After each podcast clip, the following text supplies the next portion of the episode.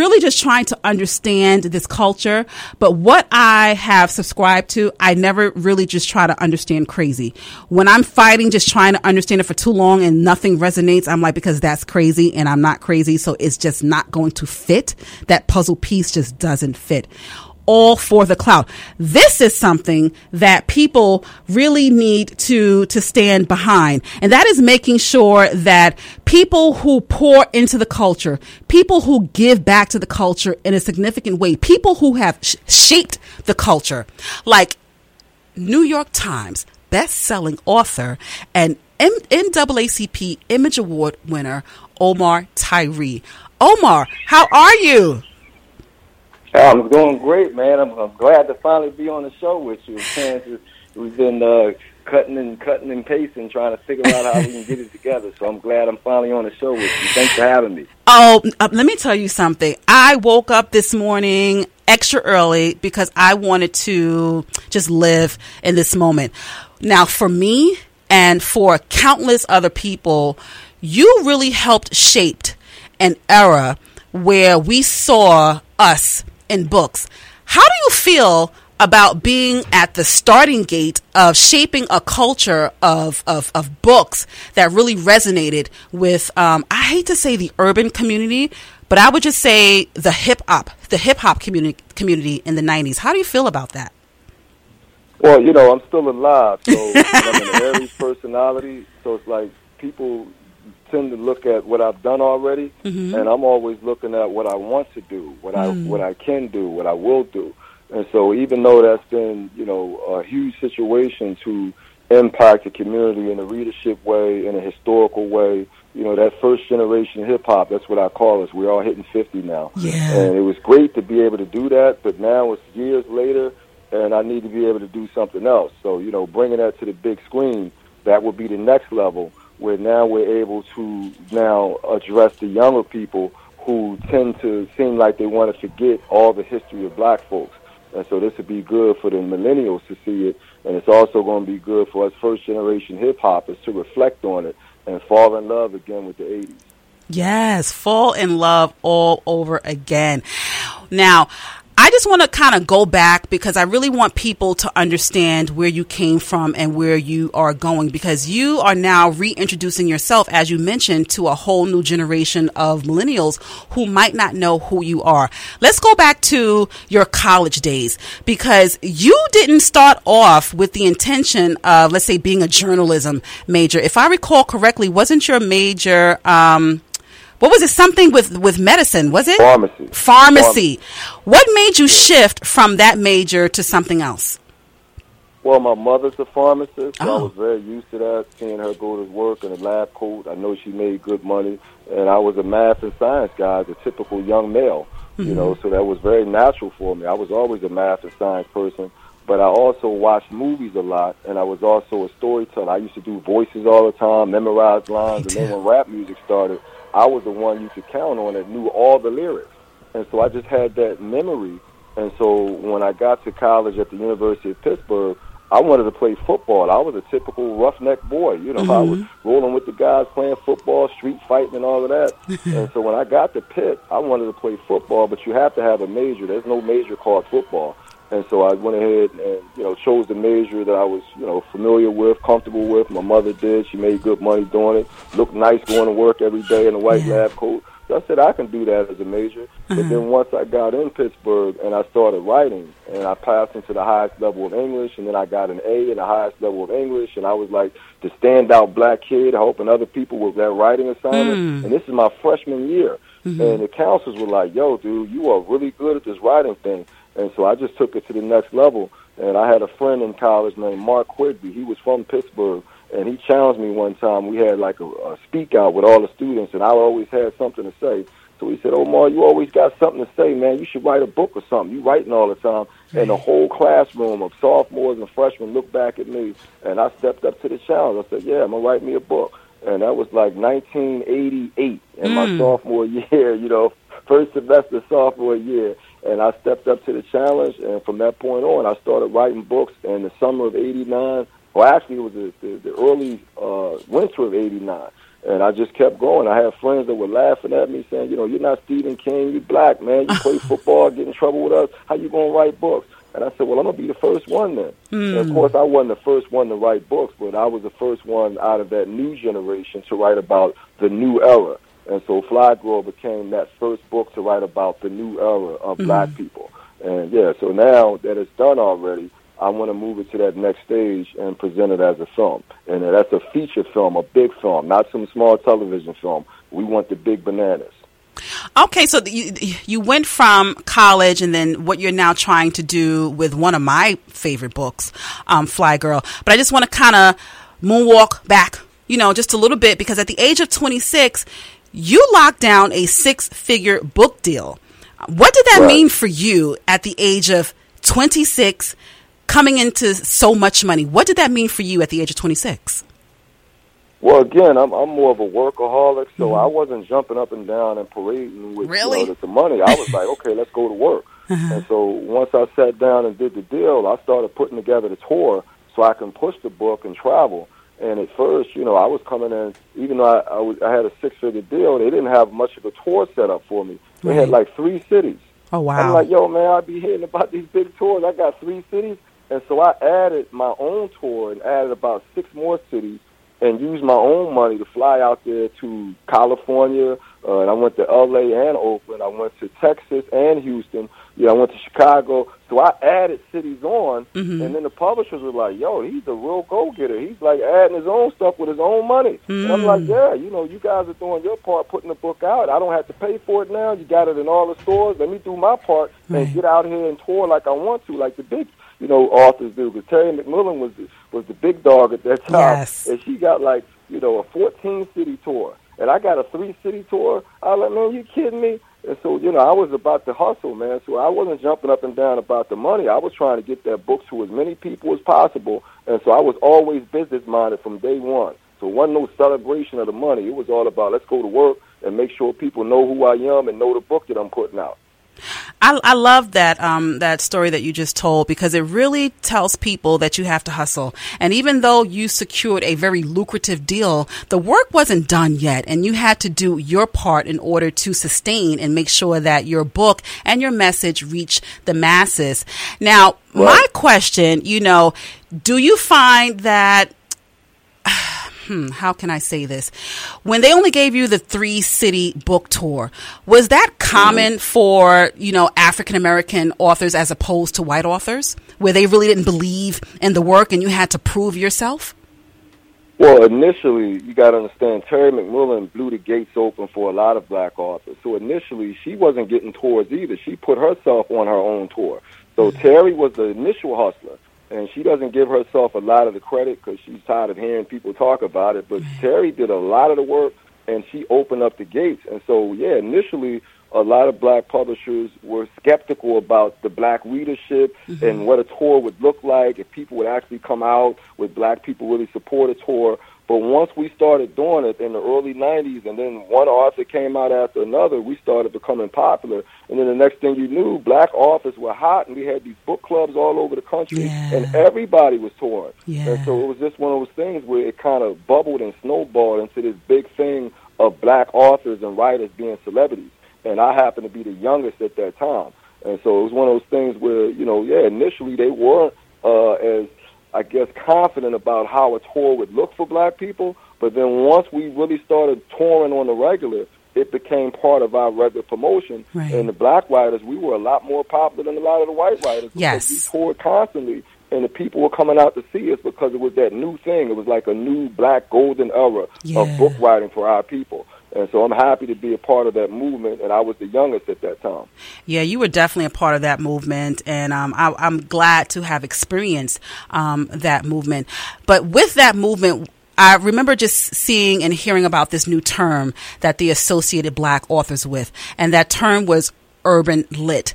How did you feel at that time, and how do you feel current day with the term urban lit? Well, I started the term. I'm going to make that official for everybody listening. Oh. And the way I started that term, I was a young journalist out of Howard. When I transferred from Pitt, I took up journalism as a writer because they have bylines. You know what I mean? So I'm interviewing people, and so I'm very comfortable in the media because I am a media guy. Mm-hmm. You know, so a lot of people don't don't understand that. I'm not an English major. I'm a journalism major. So what happened was I was watching how you know urban radio was really a code word for blacks. And so instead yeah. of saying black radio, they said urban. Mm-hmm. And I was in Washington, D.C. at the time, and I was very much around Radio 1. It wasn't Radio 1 at that time. It was Cathy Hughes had this uh, W, I forget the name of it, but she was right on uh, 8th Street in, in Northeast uh, D.C. Mm-hmm. And they called it urban radio, urban this, urban that. And so I got hip to that, and I was like, all right, so I'm going to try that too. Instead of saying black book, I'm going to say urban book. And so I called my books, the first three I came out with, uh, actually Flyy Girl in Capital City. The first book was called Colored on White Campus, where I talked about blacks being on predominantly white campuses, mm-hmm. which was my situation at Pittsburgh. But then the second two books, Flyy Girl was second, and then Capital City, they called Washington, D.C. the murder capital when yeah. I was there at Howard in the early 90s. And so I wrote about D.C.'s drug trafficking. And so those two books, Flyy Girl and Capital City, I called both of them urban classics and I called them classics because I had the belief that I was the first one to actually historically break down the Fly 80 and the DC killer years. You know what I mean? As the murder capital. I'm right there doing my journalism, studying the people, get the language down, all the culture. And so those two books are what I called urban classics in the early 90s. And then that word picked up, picked up, picked up, and, and took off. And then the other people that started writing inspired off of me, they added an extra word, street, to it and right. so it became urban street. And I never called my stuff street ever. I always called it urban. Some of it may have been on the streets, but I always understood that our people are more than just the streets. They have families, they have households, they live in households. They're not on the streets. Right. And so a lot of people that use the word street lit and whatnot, I get what they're talking about. There's street books, but I never called mine street. It was always urban for me. And so I was the one that started it. And, you know, of course, it, it moves and it shakes and it herbs. And, you know, some people you know, they, they lose sight of the history of it, so they yeah. don't know where it started. But I actually started that from radio. They called it urban radio, so I called my books urban uh, classics. And then the word just picked up, and other people grabbed it and added the street term to it. Well, you just gave me a history lesson right then and there.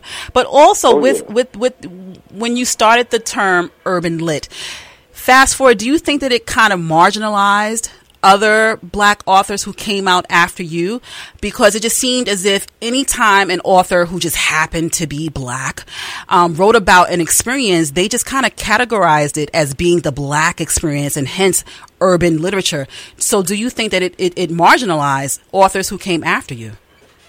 That's going to happen anyway. You know, mm-hmm. no matter what you called it, if we just call it black lit, that's already marginalized because you're calling yeah. it black instead of just literature. Mm-hmm. You know, if you call it love lit, it's already marginalized. Okay, it's a relationship book, and that's what they used to say about Terry McMillan's work. It's relationships work. So no matter what, when you put something in a category, it's going to marginalize it. And you're in Hollywood. They do yeah, that all the all time. The time. Every yeah. single day they're going to marginalize something because they're trying to make it easier for people to understand what they're reading. And that's the same reason why I call mine urban, so you can understand what you're reading. So there's no way of getting around the marginalization of anything. You know, even with, with female films, they call them what, chick flicks?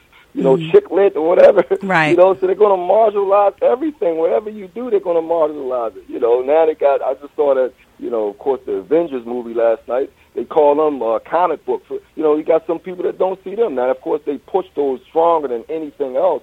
But everything has its little niche and its little genre, and there's nothing you can do about that. You know what mm-hmm. I mean? Because you want people to understand what it is that they're reading, what it is that they're watching, what it is that they're listening to. But then it does have a tendency to uh, limit you when you have that tag on you. Yeah. So yeah, definitely people will call me an urban writer, but I've written love stories, I've written analytical stories, I've written autobiographies, I've written children's books. But yeah, they call me Earth, so I'm like, okay, now I got to swallow that because right. I started it. but I write everything, everything.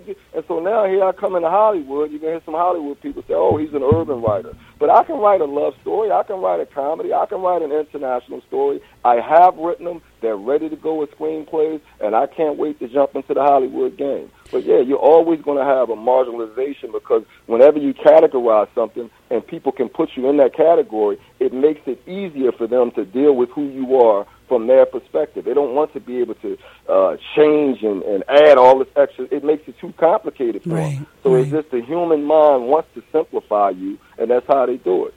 So, talking about the human mind and wanting to simplify people, and, and as you talk to Hollywood executives, let's transition into my favorite book, Flyy Girl, which is now available as a screenplay for purchase on Amazon.com. Now, has it been greenlit to be turned into a feature film, or are you still in the process and having those conversations? Right. Well, you know, the Flyy Girl thing has been in conversations for years as a film, but again, you have to get involved in it and let them see how you can present it as a film. You know, it has two other books that are a sequel and trilogy, For the Love of Money and Boss Lady, right. and she grows up in those books. And so when we first was pitching it, of course, Hollywood doesn't want to count on any black young people. So if you're Mhm. talking about a female fly girl in her teen years, they were skeptical about, okay, who are we going to anchor this to? Because, of course, we don't have any teen stars that we really look at in the acting game, right?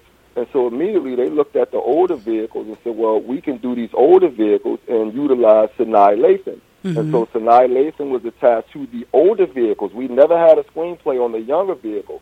At that time, I wasn't all jumping in about writing screenplays and whatnot. I was allowing Hollywood to do their thing, and I just told them, look, when you finish with the screenplay, let me read it to make sure it's on point with the language, the culture, everything else that I know from Philadelphia that I wrote. So it's mm-hmm. not off. But I was willing to allow them to have that opportunity.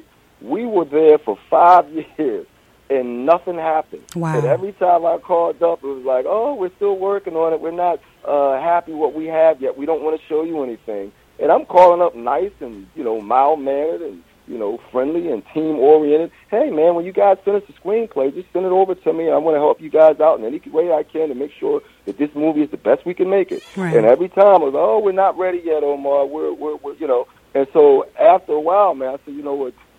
they don't have a screenplay." And at this point, I could either go ahead and do my vision of how I look at the screenplay. Mm. And so I wrote it in December. It took me two weeks because I know the book, I know the content. I'm from Philadelphia. I'm from the 80s. All the characters of that book I know. There's a real people that are just like those characters. So I'm like, nobody's going to tell me how to write this screenplay. And so now it's just the the format of writing screenplays. And in October, I had some people that gave me, you know, some stronger lessons on the format and what Hollywood looks for. Mm-hmm. So by the time I wrote The Flyy Girl, I was very sharp. Like you, like you just came out of the classroom Right. and you sharp. And so that screenplay was off the hook. I'm talking about this, and I sent it to test readers, and they were like, "Yo, this thing is phenomenal." Mm-hmm. and I already know that because I know how to tell a story. So I know when a story is snapping and popping and crisping. And so when that happened, now I'm sending out to my partners in Hollywood. They don't even have time to read it.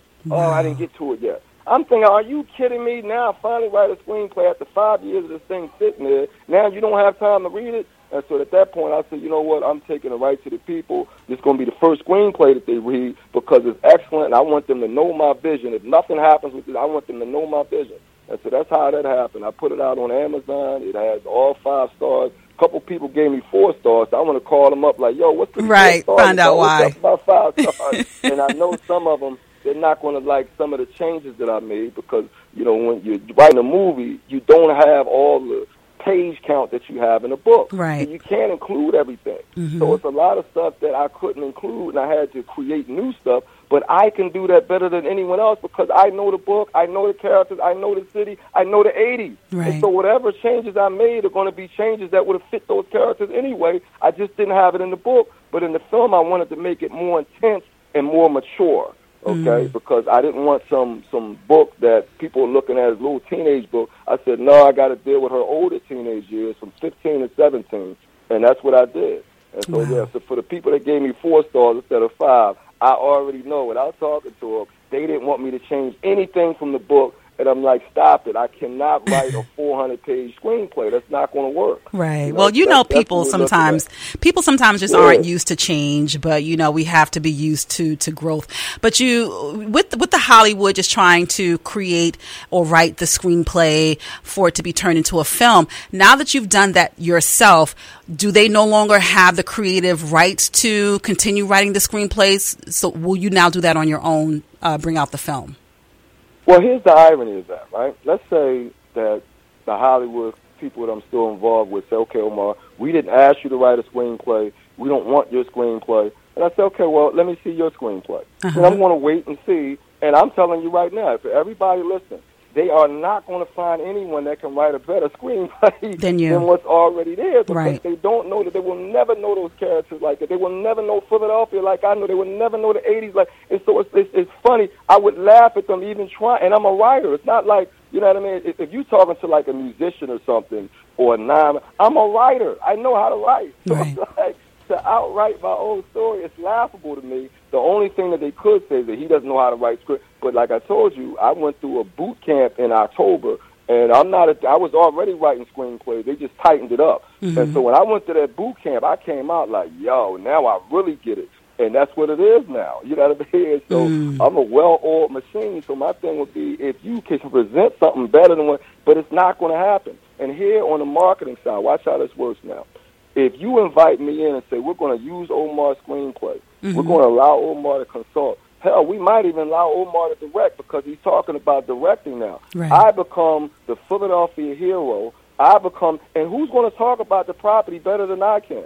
You know, now I can tour without the actors being there because now it's all attached to me. Right. It's like Tyler Perry's able to do his films, where if you think about it, nobody's bigger than Tyler in his films. Mm-hmm. Nobody. It's all about Tyler Perry, Tyler Perry, Tyler. And I'm not trying to be, you know, like the monster like that, but it makes it easier to market it now does. because you can do all the work by yourself. Right. You know what I mean? Without anybody else. And that's not to say that you don't want the actors, you know, helping you with the market. But I just look at it as a no-brainer situation to invite Omar Tyree all the way in on a property that he wrote and he understands how to explain. Now, if I was some type of eccentric, you know, uh, uh, what they call him, introverted author who barely spoke or something, then I could see them backing away from me being involved. But like I just told you earlier, I've been a hustler. I've been a talker. I've been a street smart Philadelphia dude. So with that kind of dude getting them on your side, he wrote the screenplay. You let him direct. You let him talk. And I'm going to market to the cows come home. Right. I already have a 25 city tour set up, which includes 10 international cities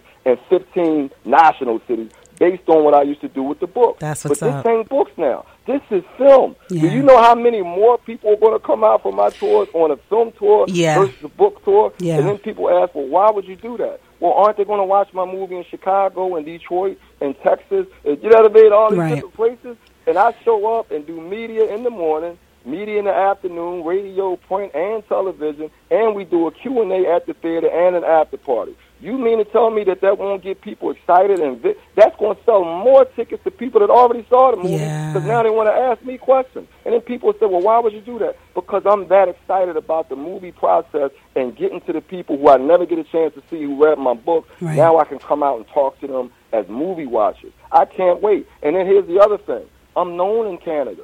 I'm known in the Caribbean. I'm known in the UK. I'm known in Dubai. They'll read my books around the world. So it's not like I'm some unknown screenplay writer. Right. Yeah, I already got popularity. So if you use my screenplay and now I'm pushing it, they already know who I am. It Right. becomes easier for me to market in places that already know me. And we talking about film now. We're not talking about books. Now we talking about multiplying the crowd times a hundred because you know how people want to come out and see it versus reading it. Right. And so I can't wait, man. It, it's a no-brainer to get involved with me the same way you would get involved with Jordan Peele right now. He's Right. the new black darling of Hollywood, and we've been laughing at black horror for years. I always loved black horror, going all the way back to Blackula in the 1970s. Of course, I love Candyman. That's one of the classics. He wants to redo that one. You know, I also love Tales from the Hood. Right. And Bones was a funny comedy with Snoop Dogg in it. You know, so I've watched all that stuff. Now, Jordan Peele was like the darling of black horror all of a sudden. And I love what he's doing it. But I'm like, dude, we've been had black horror and we always laughed at it.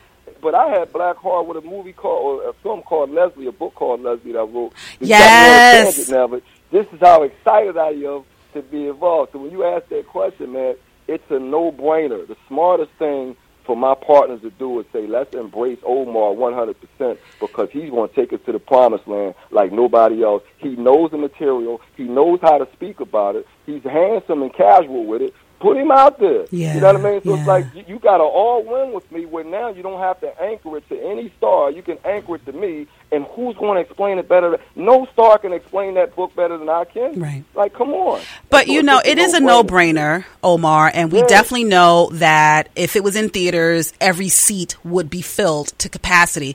But it brings up the issue that, you know, people really don't want to call it for what it is. And to me, it's just blatant racism.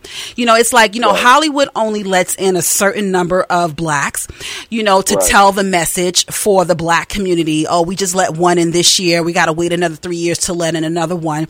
And for me, because the conversation for your book, Flyy Girl, to be turned into a feature film has, you know, occurred for so long, that's the only thing that I'm chalking it up to is, you know, just racism once again showing its ugly head up in Hollywood because this is a no brainer.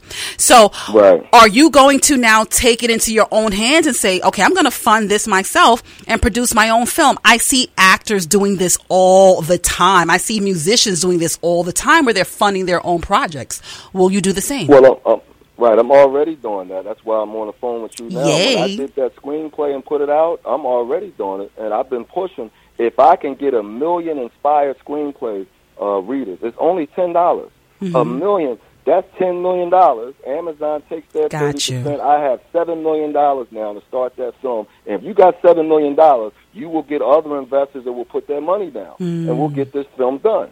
You know, so that's where I went right to the people. I've already started it, but now you need media attention. For me to have a million readers, you really need to have a lot of media attention. So I'm talking to as many people as I can talk to to get that word out there. But at the end of the day, you got to put your money where your mouth is, and you have to find the capital to shoot these films because Flyy Girl is not some small independent film. I totally understand that. You know, to shoot the 80s like you really need to, you're going to need money for a lot of extras. Yeah. And so I already understand that. You got to have the wardrobe together, the haircuts has to be together, and you have to make it feel like the 80s, which means you have to have the revenue to do that. Once Yeah. you're finished, you have to have the revenue to promote it and market it, and you have to get it in the theaters, which means you're going to have to pay for those Yes, rentals. yes. You know, so I understand the whole game of Hollywood. As I get more entrenched in it, I will learn more about it. I'm not an unintelligent guy. I can pick up information very fastly, or very quickly, rather. And so I'm going to pick up all of the information and keep it rolling. But right now, yeah, you have to push this stuff forward.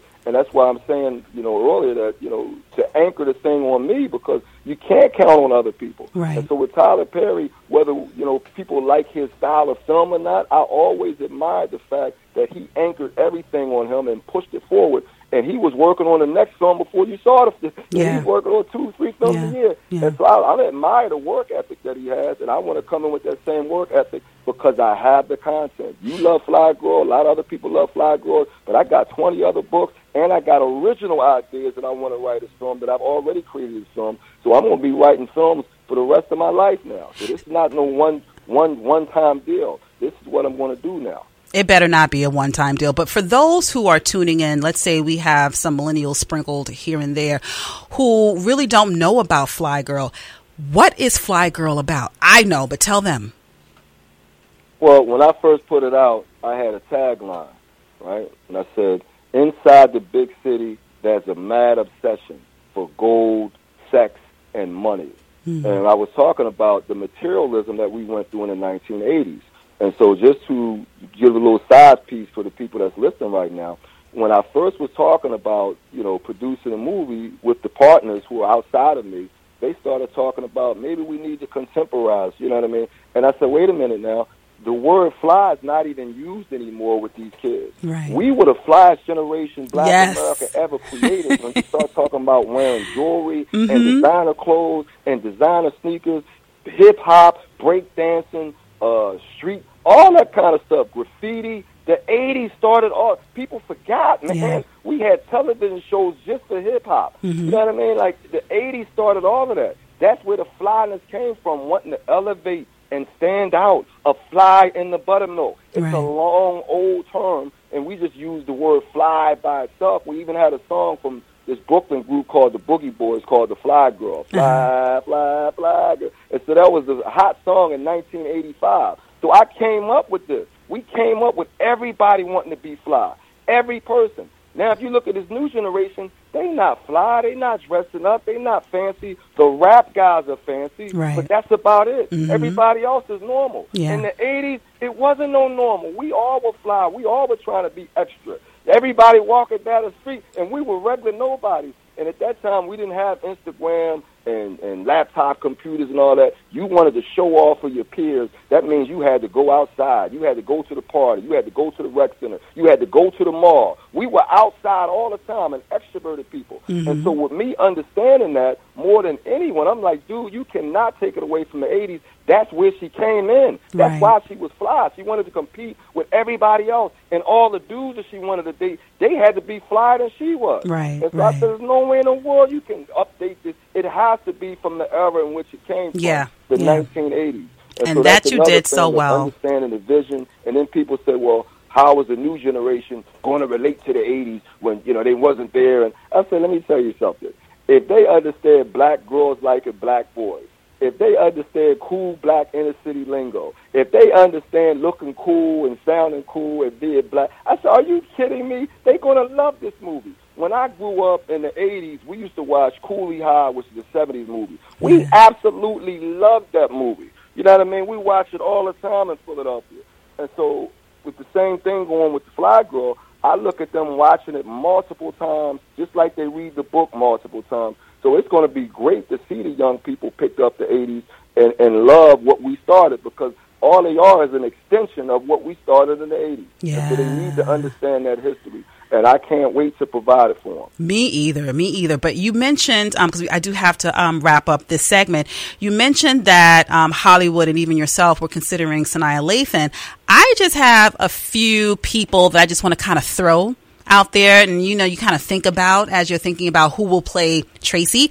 I'm thinking about Keke Palmer, Raven-Symoné, Kyla Pratt, Symphonique Miller, Angela Simmons, or Chloe and Halle Bailey. So just a few, you know, actresses I just kind of want to throw out. Basically, mostly um, Keke Palmer and Raven-Symoné. I think that they have that urban girl um, swag and, and, lingo. And I think that you were uh, you did something on social media with Yara Shahidi. I don't. I think she's a beautiful girl, but I don't think that she can give us that swag that Tracy had in the book Flyy Girls. I just wanted to throw those names out there in the ring. But before we wrap right. this up, um, give give us your social media so that people can continue to follow you before they purchase your screenplay, which is available right. on Amazon right now. What's your social media?